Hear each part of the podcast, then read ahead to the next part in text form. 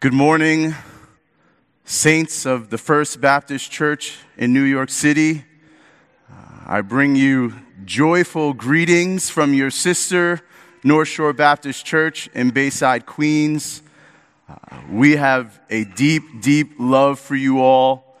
We are so thankful for the fellowship that we share with you in the Lord Jesus Christ.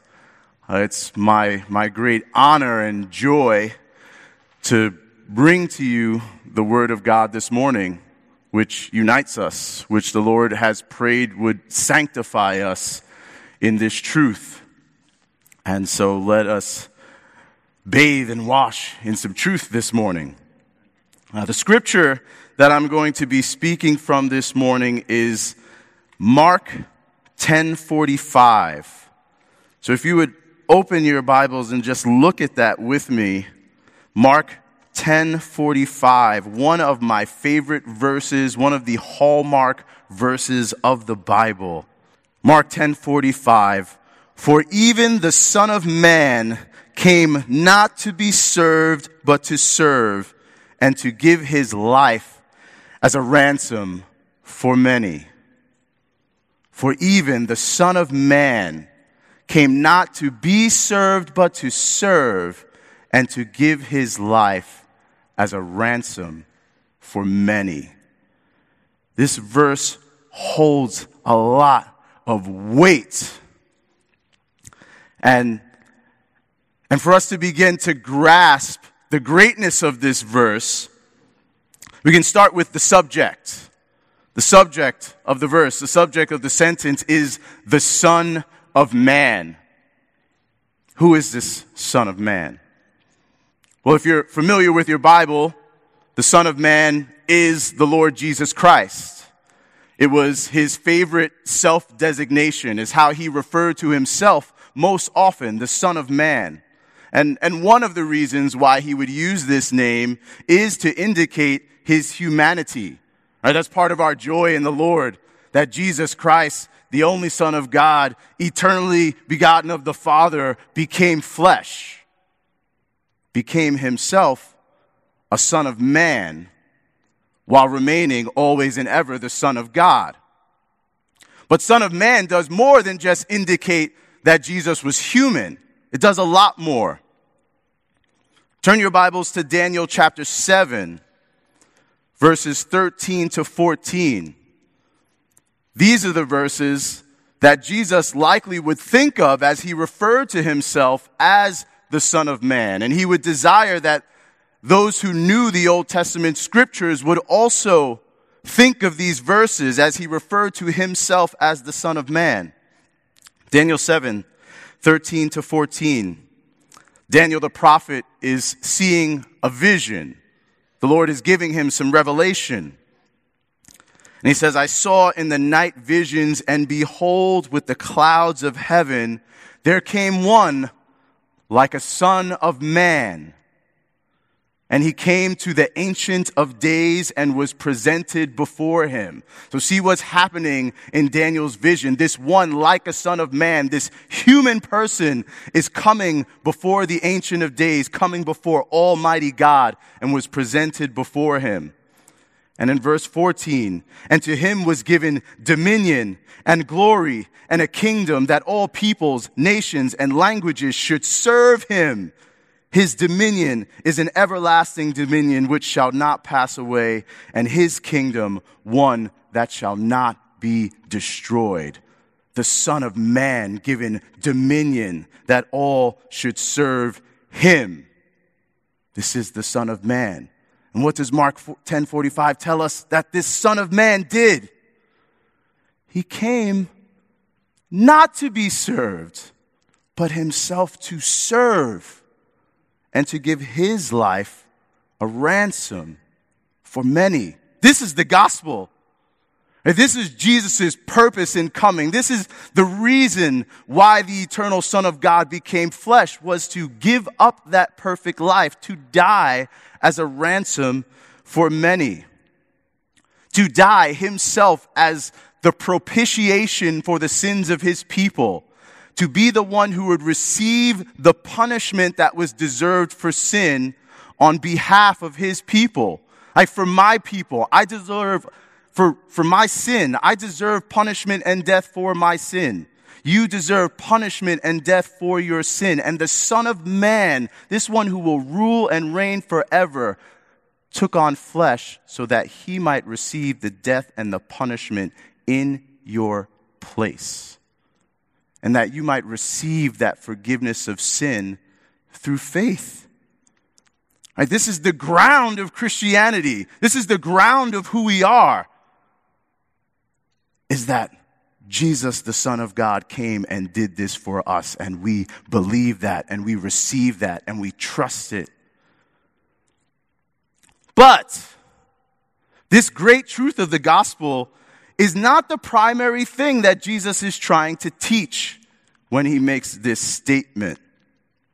All right, you see at the beginning of the sentence, it says, For the Son of Man came. That for indicates that what Jesus says afterwards, that the Son of Man came not to be served, but to serve, is the reason for something else. It's the ground for another point that he is trying to get across. And, and that point, which is supported by Mark 1045, is the one that I want to try to get across to you today. So I'm going to preach about it at length, but to give it in the simplest form, here's the message that, that Jesus is saying. You must lower yourself. You must lower yourself. For even the Son of Man came not to be served, but to serve and give his life a ransom for many. You must lower yourself. This is the way. Right? Jesus emphasized this in his teaching. So much so that in Mark chapter 8, chapter 9, and chapter 10, there are three vignettes or three stories that focus on this very lesson. You must lower yourself. And these three vignettes are all linked together, so they follow one after another, teaching the same lesson, and then they climax at Mark 10:45. For after I said all this, why? For even the Son of Man came not to be served, but to serve. So that's what I want to do this morning is I want to walk you through these three vignettes. It's Mark 8, chapter 27 to 35, Mark 9, verses 30 to 35, and Mark 10, verses 32 to 44. So, so in a sense, my speaking today is going to be more of a meditation than an exposition. I'm not going to deal with every crack and crevice of the text, but I want to take the main point right off the top and impress it upon your hearts. Each vignette has the same driving theme. You must lower yourself. To say it in other ways, the path to life is self denial. The path to greatness is service. You must lower yourself. The three vignettes that teach this are linked by these parallel movements which Mark uses to highlight the theme revelation, rejection, and remediation. So, first, revelation. In each of these vignettes starts with something that Jesus is telling the disciples. And what he is revealing is the fact that he is going to die. He's going to suffer and die and be raised. Three times he tells this. That's the revelation. Then you have rejection. Three times the response of his own disciples is not to say, Wow, that's amazing, Lord. Right, tell us more about this. Three times it shows that their mind is not comprehending what he's saying, and they're not really wanting to receive what he's saying. That's rejection. And then finally, remediation. God knows the heart and mental response of his disciples, and what he does is he goes on to teach. I've got to remediate, I've got to fix your crooked thinking. And so he says, he says more to them. And so those three times, three vignettes, three, three movements Right? It's a repetition for the sake of the disciples' understanding, a repetition for the sake of our understanding. This is important. Just as the verse in Isaiah that, that Harry referred to, right? It says that the angels were crying out, Holy, holy, holy. Wasn't enough to just say, Ah, oh, the Lord God, holy. No, they had to say it three times. Do you get it? Holy. Do you get it? He's holy. How holy? Holy. And so, in these three vignettes, here's the Lord. You must lower yourself. You must lower yourself. You must lower yourself. The Lord just hit me with this as I was going through Mark this year. And, and that is my desire that the Lord would hit you with it and start to reshape fundamentally the way you think about who you are and, and what your role is. Let's ask the Lord to do this for us. Father, thank you for your word. Father, thank you for sending your Son to give his life for us, a ransom for us, Father that though we fail in many ways to keep your law and to abide by what you have set forth for us, you continue to teach, you continue to love, you continue to remediate. And that's what we need today, Lord. We need your remediation. Hallowed be your name. You are seeking a testimony on this earth, and this testimony is your people, whom you have saved. So, Lord, for the sake of your name, help us to understand the heart and the life that you have called us to for your glory. We ask it in Jesus' name. Amen. So let's start at the first vignette, Mark 8, 27 to 35. If, if you have your Bible, please follow along with me.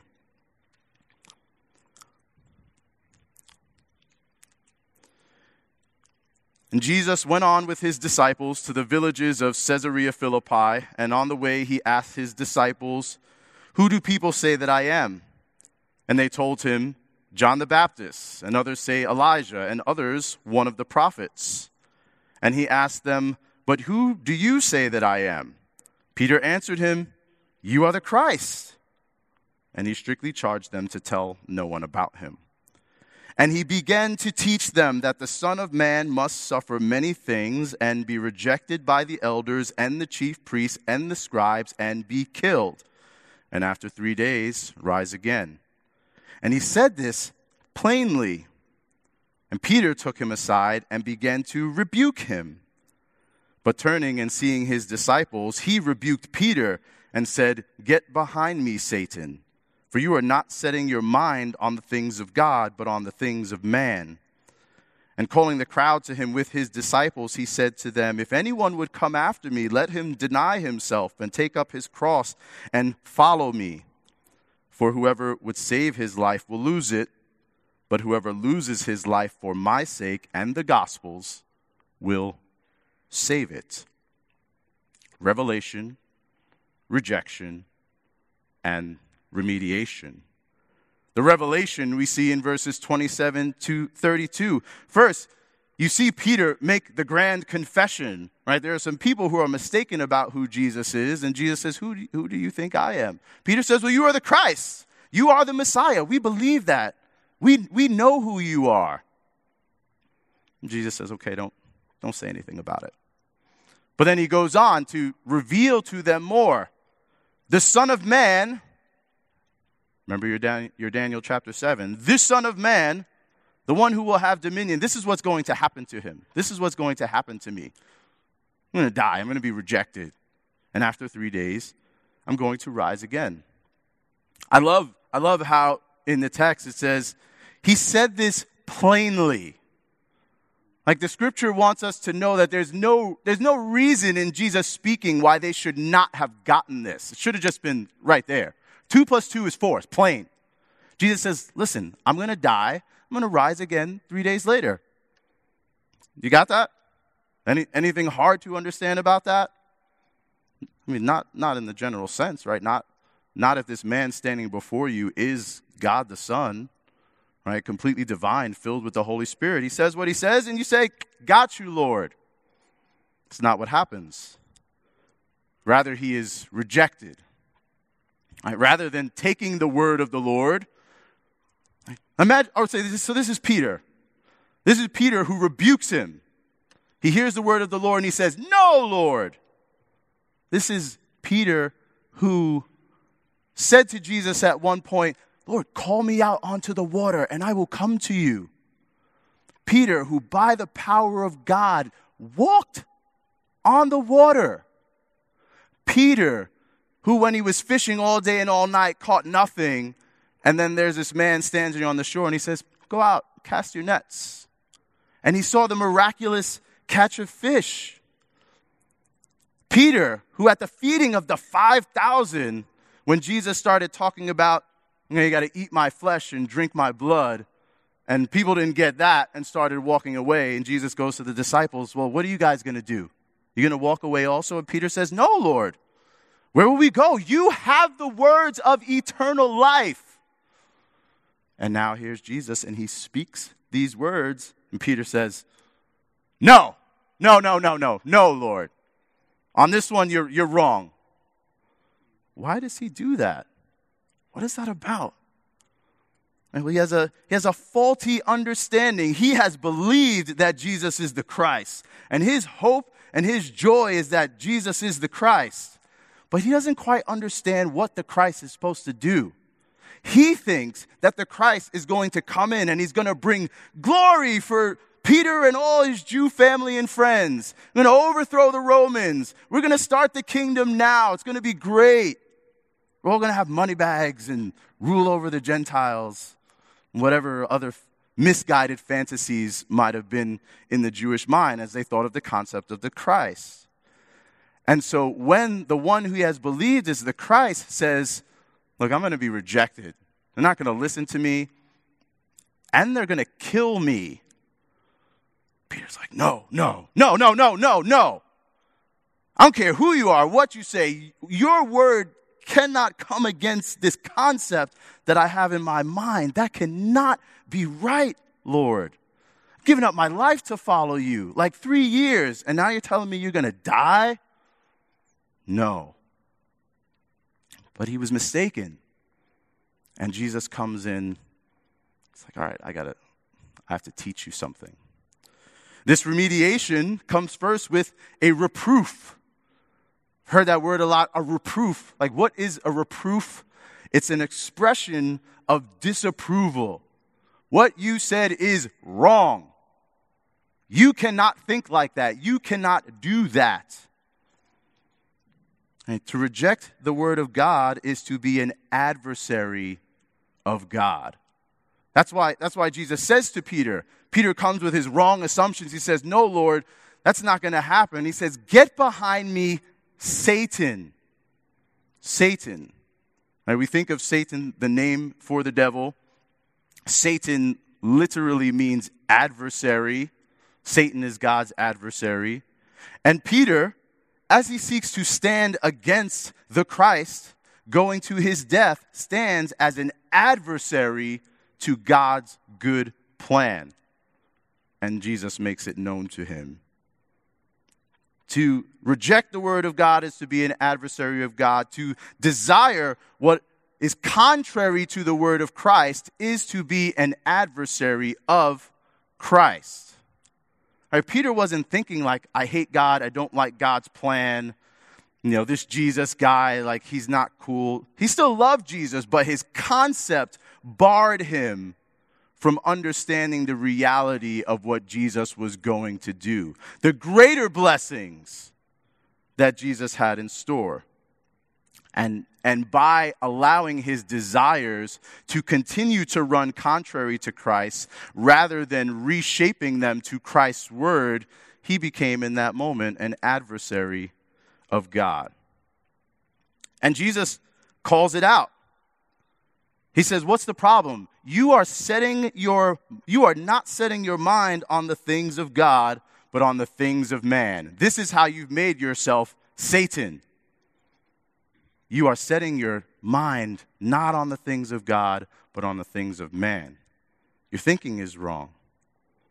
If your thought pattern is governed by the expectations and the motivations of this world, of this life, you give yourself over to them, what it will make you is an adversary of God. It will place you in opposition to God.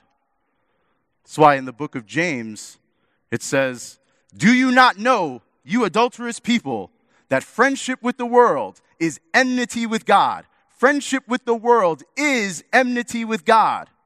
You want to make nice with this system over here? What will happen is you will be in opposition to God because God doesn't work with the world's motivations and expectations and desires. He's doing something completely different. And so Jesus speaks this word of correction, this word of remediation.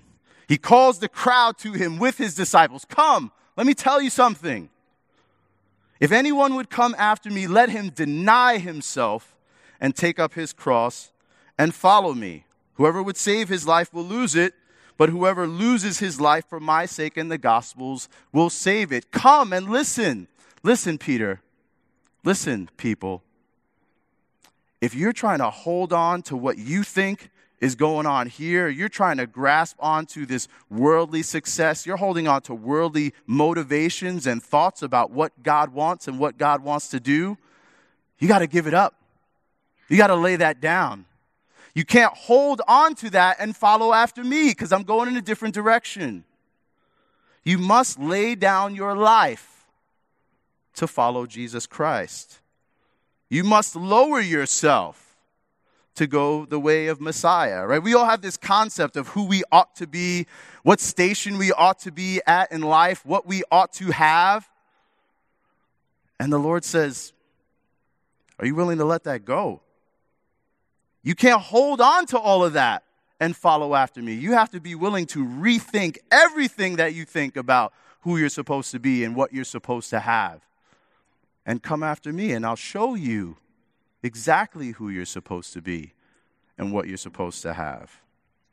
And to obtain life in the eternal kingdom of God, you must loosen your grip on the pleasures of this life. You have to loosen your grip on the expectations and the motivations of what the world has set before you. This is salvation starts like this. Right? The, the denying of yourself starts with repentance and faith. You thought that you were someone. You thought that you were good. You thought that you understood. And then the word of the gospel comes to you and you recognize, I'm not good.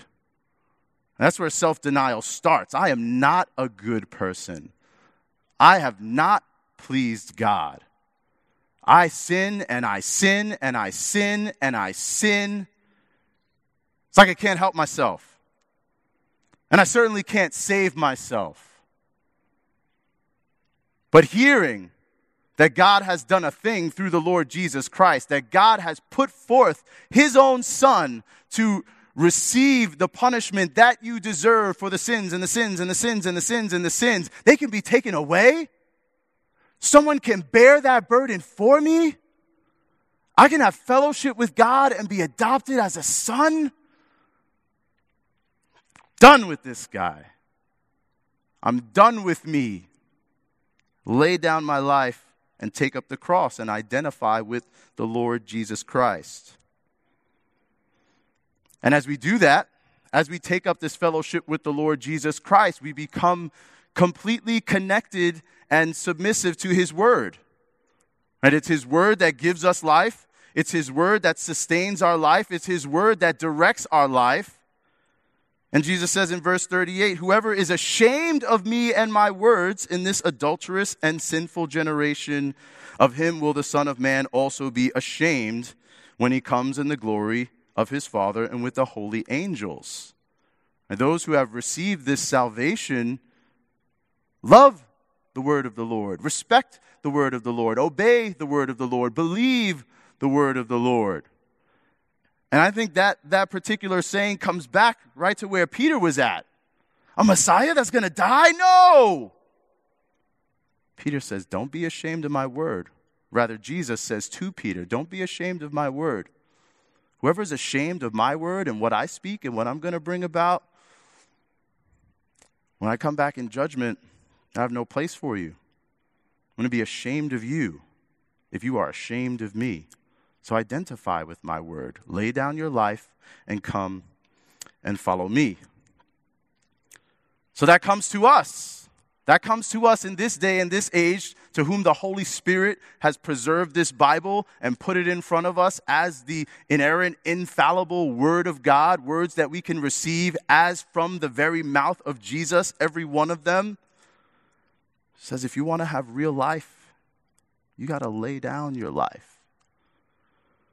Do you want to follow Christ? Do you want to experience real life? Do you want to know what it is to be a real human being, fulfilling the purpose for which human beings were created? Do you want to know that? You've got to lay aside the assumptions and the expectations that the world has put upon you. And even as a believer, the degree to which you will experience the glory of God and the presence of God will, will be directly proportional to the degree to which you are ready to lay down your life and come after Him. Like, everybody who has faith in the Lord Jesus Christ is going to be saved. Some will be more sanctified when they die, some will be less sanctified when they die, some will have given up much, everything Think John the Baptist out in the wilderness eating locusts and honey, serving the Lord. Like some will be there. Some will struggle with, with many things throughout their life and, and never become like one of those people. Right? But God has a wide door. God has a wide door, and the forgiveness is not based on works. However, the more that you lay aside of this world, the more you have open and ready to receive and to see and experience what God has planned for you the great riches and joy and peace and comfort of His presence. Right? If, if Peter had never stepped out of the boat, he would have never known what it's like to walk on water. He would have never had that glorious experience of the power of God. He might have still got saved. But there would have been something that he would have missed because he wasn't willing to step out in faith. And that holds true for us. Right? Some of us have greater and more glorious experiences with the Lord, greater and more wonderful knowledge, like a personal relationship with God. And a, and a lot of that is, is related to how much we have been willing to come to Him and lay aside these things and be with him and to watch him prove his faithfulness, to watch him prove his faithfulness to his word. Like, I want to see that God is great. Well, let me believe this word and act according to it, and then I'll see it. Sometimes we're like, well, I see the word and it looks good, and God says it's good, and I kind of believe it, but I'm not quite willing to step over there just yet. You're to miss, you're to miss that blessing so we've got to lower ourselves. We've got to be willing to leave behind those things, right? It's, it's good for us. It's good for us to lower ourselves because there is a blessing there. So, do you see how that worked in the passage? So, there was revelation, there was rejection, and then there was remediation. I hope that that was, that was clear. So let's, let's go to the second passage, and I hope that, that it becomes more clear. So this is the second repetition, it's going to happen again. Mark chapter 9, verse 30 to 35. And they went on from there and passed through Galilee, and he did not want anyone to know, for he was teaching his disciples, saying to them, The Son of Man is going to be delivered into the hands of men, and they will kill him. And when he is killed, after three days, he will rise. But they did not understand the saying and were afraid to ask him. And they came to Capernaum, and when he was in the house, he asked them, What were you discussing on the way? But they kept silent. For on the way they had argued with one another about who was the greatest. And he sat down and called the twelve, and he said to them, If anyone would be first, he must be last of all and servant of all. Rejection, sorry, revelation, then rejection, then remediation. So I want you to keep in your mind that, that this revelation comes after a real big one. This revelation, in between the last time Jesus said that he was going to die and, and rise again, you had his revelation on the Mount of Transfiguration, corrected Peter and his two buddies, James and John, go up on the mountain with Jesus, and Jesus reveals his glory, shining in glory. The voice comes from the heavens This is my beloved Son, listen to him. Moses and Elijah are there. Like, so there's no mistaking. This is the one. This is the guy. But they miss it again. Right? From that, he gives another little private lesson. Nobody's there. He's with his disciples in the house.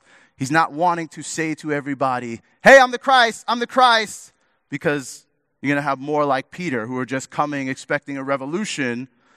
He's doing this quietly.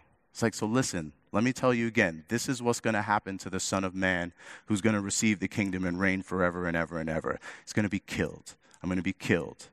And after three days, I'm going to rise again. Again, pretty plain. But they miss it again. They did not understand the saying. And not only did they misunderstand it, but they were afraid to ask him. So, so it's a lack of comprehension. I don't know where their heads are at or what they were thinking or whether they had not properly studied their Aramaic or Hebrew, but, but they weren't getting it. But they wouldn't even ask.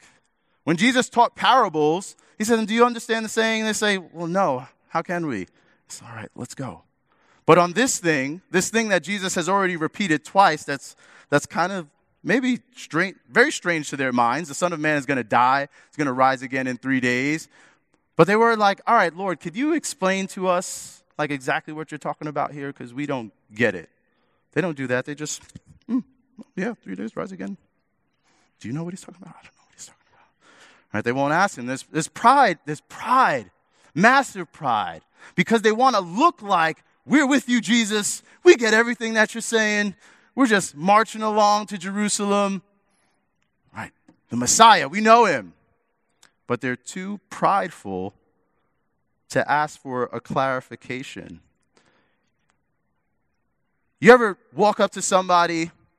I know you have. This happens to every every person who darkens the door of a church. Walk up to somebody, you've seen them week after week after week after week after week. You're like, I don't know their name. You know that feeling? And like you walk up to them and you're like, hey, brother, good to see you. Hey, do you know what his name is? And I think, and you think like how much of a failure you feel like just because you don't remember a person's name. Now, now if you're low, you're like, look, I'm a sinful human being. I have a mind that is depraved. Like, can you please tell me your name again? All right, so maybe we don't I don't have to have this feeling again next week and the week after. Like just break it. Like confess. Sorry, sorry, I don't know your name. Please forgive me. Tell me your name again. Ah. Right? There's that nice feeling. You just lay it all out. But when you hold it back and you want to pretend like I remember everything. I don't even want you to know that I forgot your name because, you know, I'm the, I'm the friendly guy. I know everybody's name. I just decided to call you brother today. Right? That's, that's massive. That's pride. You need to put that to death. I need to put that to death. You know, I have, I have the directory, so I'm looking at pictures. Oh, hey! You know, that's, that's, that's just, that's just pride. That's just pride. And Jesus exposes their pride. Right? They come to Capernaum, they get to the house, and Jesus, who knows all, says, So, what were you guys talking about? What were you discussing on the way? He wants to bring this out. He wants to have this conversation with them. And they kept silent. They still didn't say, Lord, so this is what we were talking about. Like me and James and John, you know, I thought I was the best. And then James said, Well, I healed this guy and brought this guy back to life. We were, we were kind of trading baseball cards on one another, trying to see who was the best. Jesus knows this. They say nothing, still in their pride. Like, he knows. Peter has said to Jesus, Lord, you know all things. But they're like, no, I'm not gonna, we're not gonna admit because they know they're in the wrong. So Jesus just keeps teaching. Okay, you guys are bundled up in pride. Come here, guys. Sits down and calls the twelve. And he said to them, If anyone would be first, he must be last of all and servant of all. This is the verse that grabbed me first on this topic because it's so simple. You want to be first, be last. We were discussing who was the greatest. Jesus says, Hey, you want to be great? Be last. You want to be first? You want to be the best? Serve. Right, this is telling you how to be great, not in the eyes of the world, but in the eyes of Almighty God. This is how you do it. You serve, you go low, you lower yourself. And that struck me because I'm I'm secretly ambitious. Like, no one would describe me as ambitious. I'm kind of laid back generally, but I'm secretly ambitious. Like, I want to be a really good Christian. I want to be like the Christian of Christians. I want to stand before the Lord and have Him say, Well done, good and faithful servant. I could say, Yes, and receive the commendation by faith. I want that. And the Lord says, This is how you do it. If you want to be first, be last. You want to be great, be servant of all. You must lower yourself. Like, do you have aspirations to be great? I'm, I'm probably not alone. Like, you want to be good, you want to be a good church member, you want to be a good Christian, you want to be a great son or daughter or nephew or whatever. You want to be good, you want to be great. This is how you do it serve.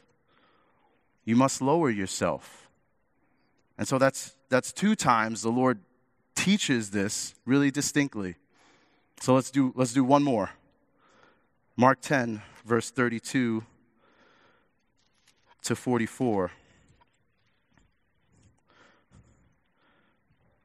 And there's the heading Jesus foretells his death a third time.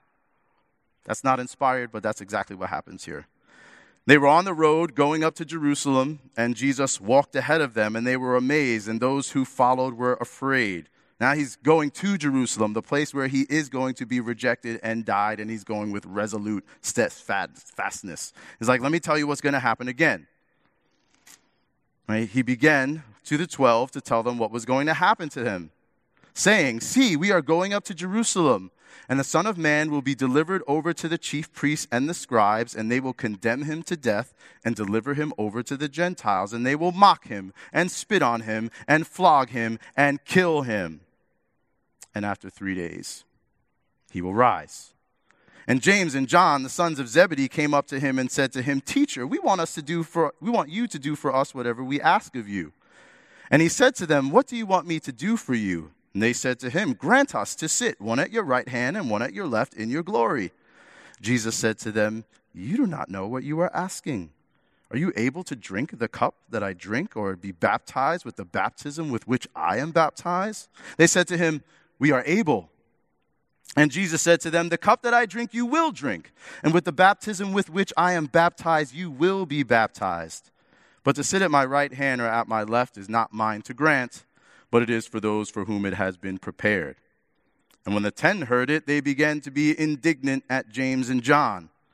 And Jesus called them to him and said to them, You know that those who are considered rulers of the Gentiles lord it over them, and their great ones exercise authority over them. But it shall not be so among you. But whoever would be great among you must be your servant. And whoever would be first among you must be slave of all. Revelation, rejection, and then remediation. The revelation comes again. We get the most detailed description of what's going to happen to the Son of Man. Not just being delivered over, rejected, but mocked and spit on and flogged and then killed. And then three days later, he will rise again. So after he says this, this one whom they love, this one whom they followed, all this is going to happen to me, what's the response that comes after it? It's like they're, they're not even listening. Not even listening. James and John come up to him and say, Teacher, we want you to do something for us. Like, let's, let me talk to you about this favor that we want. This is like a, this is like a rejection of apathy. You know, that's, that's like me going home and, and my wife is on the couch. I'm like, what happened to you today? She's like, well, I was, I was cleaning and I, I stubbed my toe on the door and it's broken and I'm going to have to go to the hospital. I'm like, all right, well, could you make sure that the bathroom gets cleaned, you know, before you go? She's like, are you listening to me at all? Like, do you, do you care about me at all? Do the disciples care about Jesus at all? You know, Harry, you preached on John 16 when you were at North Shore. I believe that was you. And it talks about Jesus in the upper room discourse. And he said, I have said to you that I am going away. And no one asked, Where are you going? Right? There's this lack of concern or care about what's going to happen to Jesus' person, and this intense desire to make sure that things go well for me a rejection motivated by self concern. For them, this is an opportunity to make a power play. All right, we believe that he's the Messiah. He's going to reign forever and ever over this kingdom. So, Jesus, could you like set up a seat for me? Like, can you make sure I get that seat? And can you make sure that my brother gets this seat in your glory? And Jesus corrects them again. He corrects them, and the others are indignant. So you'd say, okay, James and John, shame on you guys, you're not paying attention. But when, when Peter hears it and the other 10, they're mad at James and John. They're like, how come you guys are trying to grab glory? You, you slipped in. Because maybe we want those seats. So they're, they're all, all in the wrong spot. And Jesus again brings a reproof. You don't know what you're talking about. That's number one. You do not know what you are asking. You want to be great in the kingdom? You want a seat, seat at my right hand and my left? Well, the way up is down. And I'm going to rule and have a kingdom and dominion forever and ever and ever. And you know what's going to happen? I'm going to be mocked and flogged and, and killed and spat on and I'm going to die. That's how I get there. Are you, are you willing? Like, are you going to come and do the same thing? Are you going to give up your life? Are you going to die? Can you do this? They're like, yeah, yeah, we can. Jesus says, okay. You will. You, you will lose your life for the cause of my name. But those seats, I don't pick who gets those seats. The Father has already ordained those seats. So that's correction 1A. And then number two, you have a wrong concept of greatness. You have a worldly concept of greatness.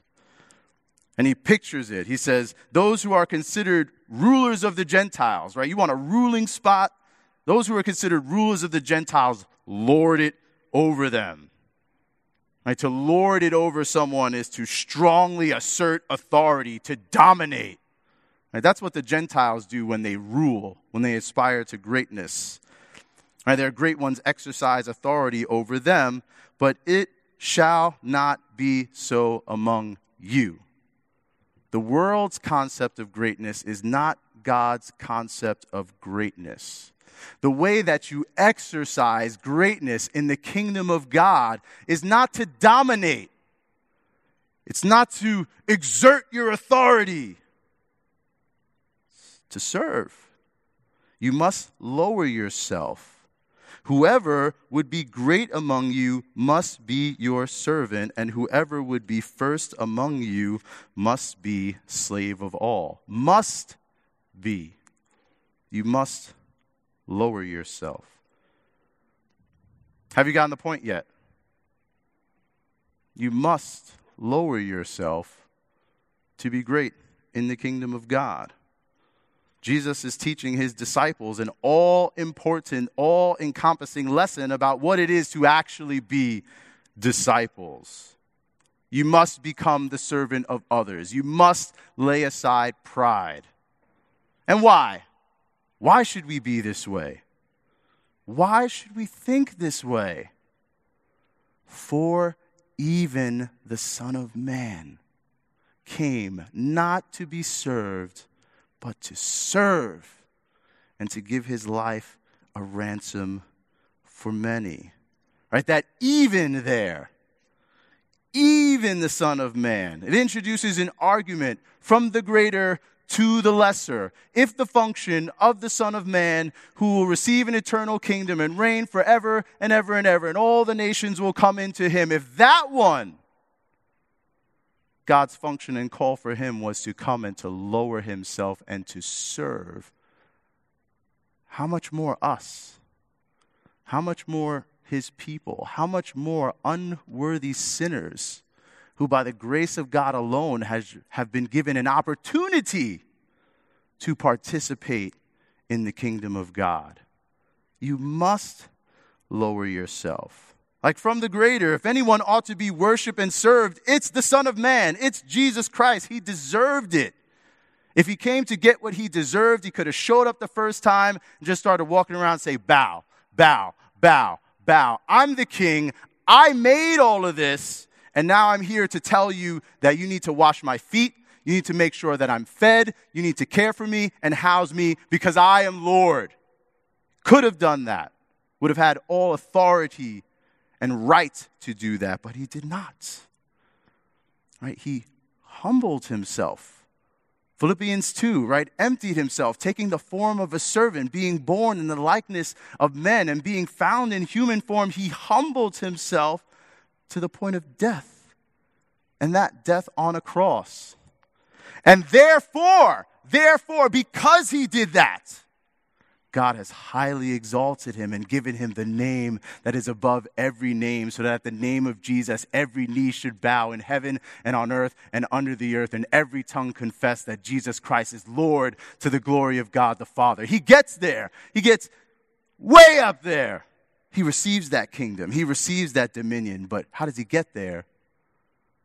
Lowers, lowers himself. Lowers himself. And that's what we're called to do, right? We're going to be with him. The gospel proves that by faith, we are going to be with him in this glory, co heirs, reigning in the kingdom. How do we get there? We lower ourselves. Right? A disciple will become like his teacher. A servant is not greater than his master. We go the same way that he goes. And John, Jesus says this after he washes the feet. So here's the Son of Man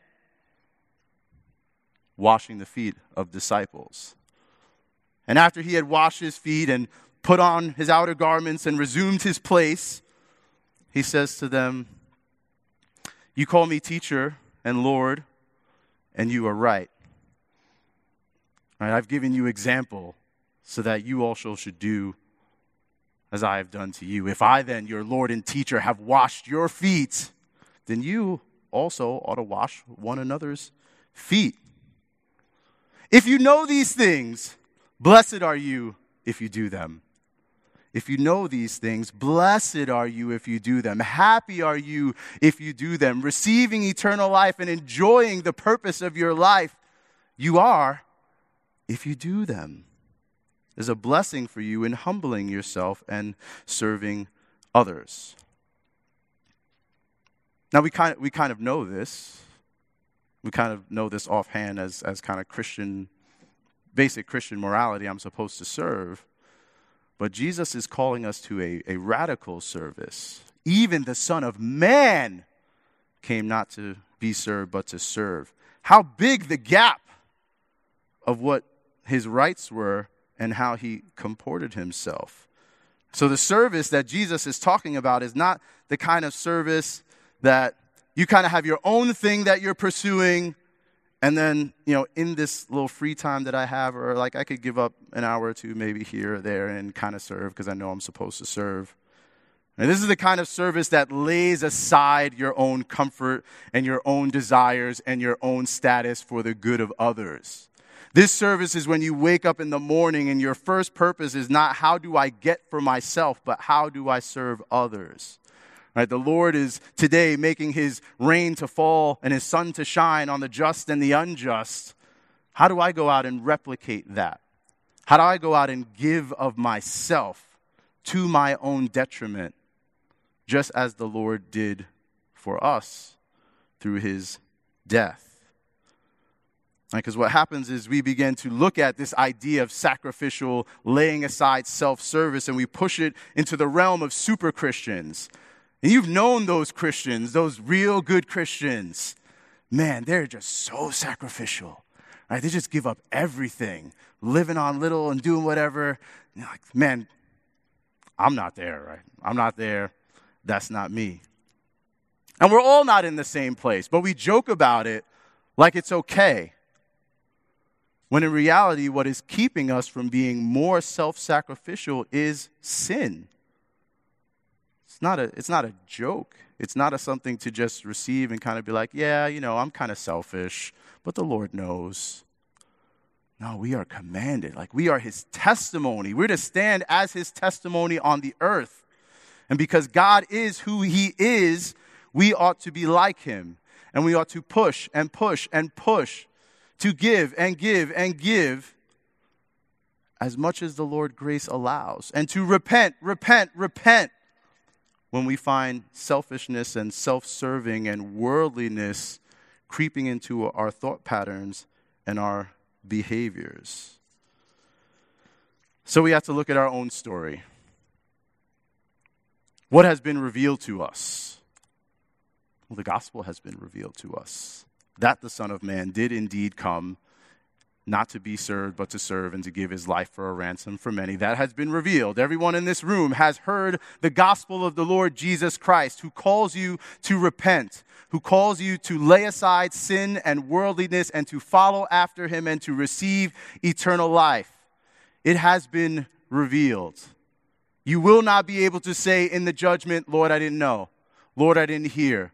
Lord, I didn't understand. It's so plain. Lower yourself and follow the Lord Jesus, and there find blessing. Revelation is clear.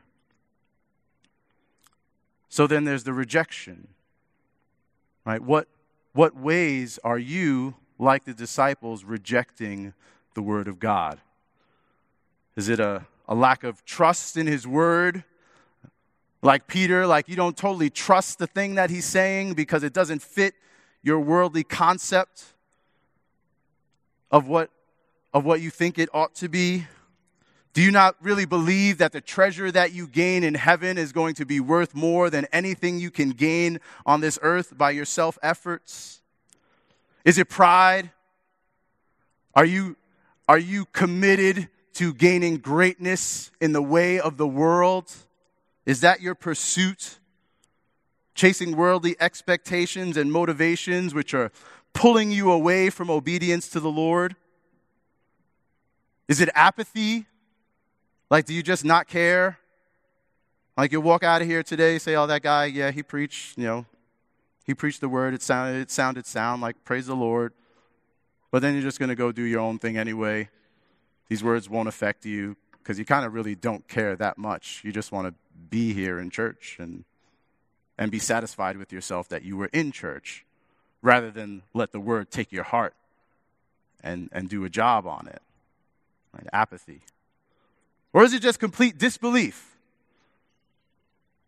Like, I, don't, I don't know you all, but there are those who sit among us, I'm certain, that are not saved, that have not turned away from sin, have not repented, have not believed in the word of the gospel.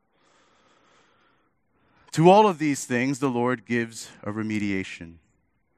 Right? He gives a word that says you can change. You can lower yourself. I call you to lower yourself for the sake of your soul, for your joy, and for the glory of God. So, inasmuch as my speaking has been faithful to the word of God this morning, God has spoken to you this morning and He's giving you a call. You must lower yourself The Word of God speaks this today and it doesn't change. So He's going to speak the same thing next week. He's going to speak the same thing five years from now. He's going to speak the same thing thousands of years from now. So next week, when you find yourself being selfish and chasing after worldly passions, He's going to say the same thing to you through His Word. You must lower yourself, child. You must give those things up. Come and find the blessing. We must grasp the pattern of God's operation. We must internalize God's value system. We have to let the word transform us by the renewal of our mind so that we will offer our very lives as a pleasing, living sacrifice to the Lord Jesus Christ. Lose yourself and find yourself in the service of others. The way up is down.